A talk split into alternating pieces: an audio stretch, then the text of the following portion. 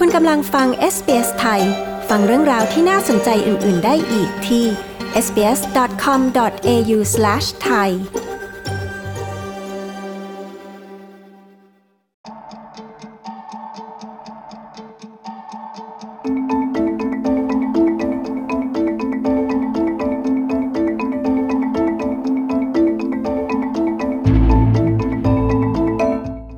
ภาคส่วนของธุรกิจขนาดเล็กและขนาดกลางทำรายได้ให้กับออสเตรเลียกว่า 4,000 ล้านดอลลาร์ต่อปี แต่ผู้ประกอบการขณะนี้จำนวนมากยังคงลำบาก ไม่ว่าพักไหนจะชนะการเลือกตั้ง ผู้ประกอบการส่วนใหญ่นั้นก็ยังคงต้องการความช่วยเหลือ หลังเกิดวิกฤตเงินเฟ้อ และการขาดแรงงาน จากการรายงานของ Small Business Secret คุณแซนด้าฟูลูนมีรายละเอียดในเรื่องนี้ ดิฉันชลดากรมยินดี SBS ไทยเรียบเรียงค่ะ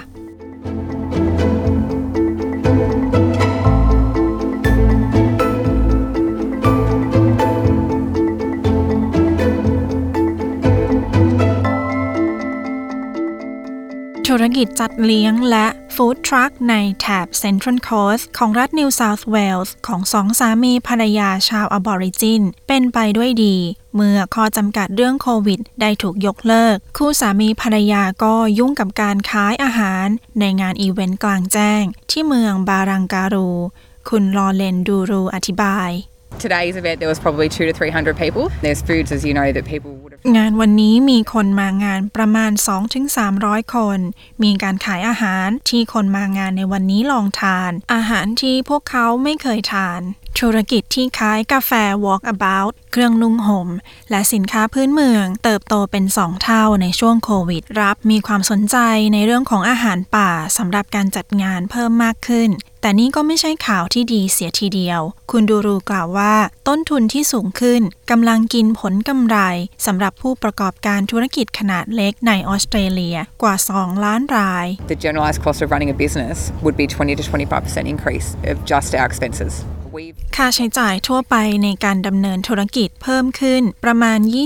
20-25%เรารับภาระมากเท่าที่ธุรกิจเรา ธุรกิจขนาดเล็กของเราจะทำได้ สิ่งที่น่าเป็นห่วงอย่างมากคือราคาน้ำมัน แม้ว่าภาษีสรรพสานมิตจะลดลง ธุรกิจฟู้ดทรัคนี้มีรถตู้ 3 คัน ที่เดินทางระหว่างตัวเมืองซิดนีย์และเซนทรัลโคสต์ซึ่งมีค่าใช้จ่าย 700 ดอลลาร์ต่อสัปดาห์ ตามที่คุณบิลลี่ดูรูเจ้าของร้าน Walkabout อธิบาย Diesel is um, $2 plus at the moment. It's a lot when you run an all week. น้ำมันดีเซลราคาอยู่ที่ 2 ดอลลาร์กว่าๆในตอนนี้ มันเยอะมาก เมื่อคุณวิ่งรถตู้ 3 คัน มันเป็นเงินจำนวนมาก การผ่อนปรนภาษีสรรพสานมิตที่จะหมดเขตในเดือนกันยายน ไม่ว่าพักไหนจะชนะการเลือกตั้ง ระดับรัฐบาลกลางในวันที่ 21 พฤษภาคมนี้ ค่าขนส่งก็ยังคงเป็นปัญหาสำหรับผู้ประกอบการหลายราย คุณอเล็กซี่บอย ผู้บริหารสมาพันธ์ เพื่อธุรกิจขนาดเล็กแห่งออสเตรเลีย หรือคอสปวากล่าวว่า A lot of small businesses are having trouble with absorbing those costs and thinking very carefully about whether or not they need to increase their prices to their customers. ธุรกิจขนาดเล็กจำนวนมากกำลังเผชิญปัญหาการรับภาระกับต้นทุนเหล่านั้น และเริ่มคิดทบทวนว่าควรเพิ่มราคากับลูกค้าหรือไม่ค่าน้ำมันนั้นไม่ใช่เรื่องเดียวที่น่ากังวลในตอนนี้ ดอกเบี้ยสินเชื่อก็เพิ่มขึ้นเช่นกัน ซึ่งส่งผลกระทบต่อผู้ค้ารายปลีกหลายรายที่มีร้านอยู่ในเมือง คุณพอลซาร่า ผู้บริหารสมาคมผู้ค้าปลีกแห่งออสเตรเลียกล่าวว่า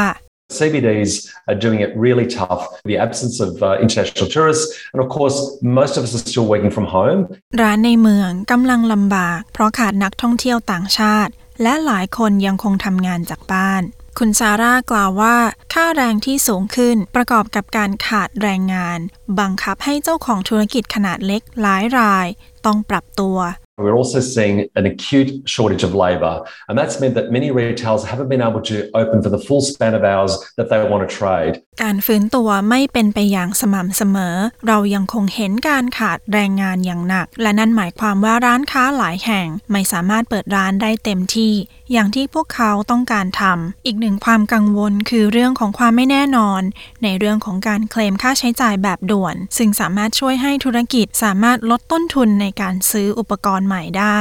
คุณบอยอธิบาย We're requesting from government that we have an extension to a three year period and then เราขอให้รัฐบาลขยายเวลาเป็น 3 ปี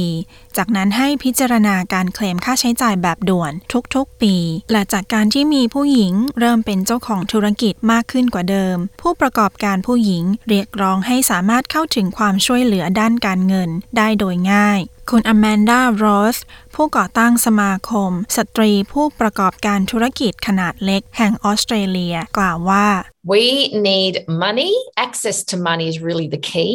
through investors, through bank loans, but also through contracts. I would like to see that female owned, majority female owned businesses in their local เราต้องการเงิน การขอเงินได้นั้นเป็นสิ่งสำคัญในการลงทุน ขอสินเชื่อธนาคาร และการทำสัญญา ฉันอยากเห็นธุรกิจที่มีผู้หญิงเป็นเจ้าของมากขึ้น การรวมธุรกิจที่มีผู้หญิงเป็นเจ้าของ ในเกณฑ์เหล่านั้น ในพื้นที่ท้องถิ่นต่างๆ แทนที่จะมี 30%ของผู้รับเหมา ที่ต้องเป็นเจ้าของธุรกิจขนาดเล็กที่อยู่ในเขตนั้น ให้พวกเขาให้โอกาส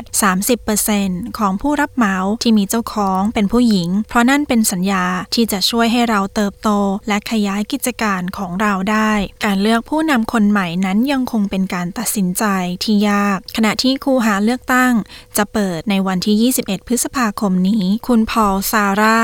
ผู้บริหารสมาคมผู้ค้าปลีกแห่งออสเตรเลีย ชี้ว่าสิ่งที่จำเป็นที่สุดคือเสถียรภาพของเศรษฐกิจสามารถกลับมาได้อีกครั้ง Coming out of COVID, of course, there's a lot of volatility. So, whatever we can do to settle and get confidence back for both consumers and business will be a great thing. การกลับมาหลังโควิด แน่นอนว่ามีความผันผวนมากมาย ไม่ว่าสิ่งไหนที่เราสามารถทำได้ เพื่อรับมือและคืนความมั่นใจ ให้แก่ผู้บริโภคจะเป็นสิ่งที่ดีมาก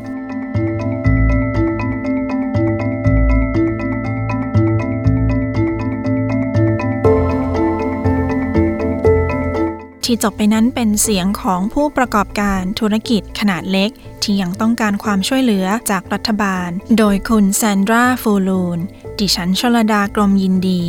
SBS ไทยเรียบเรียงค่ะ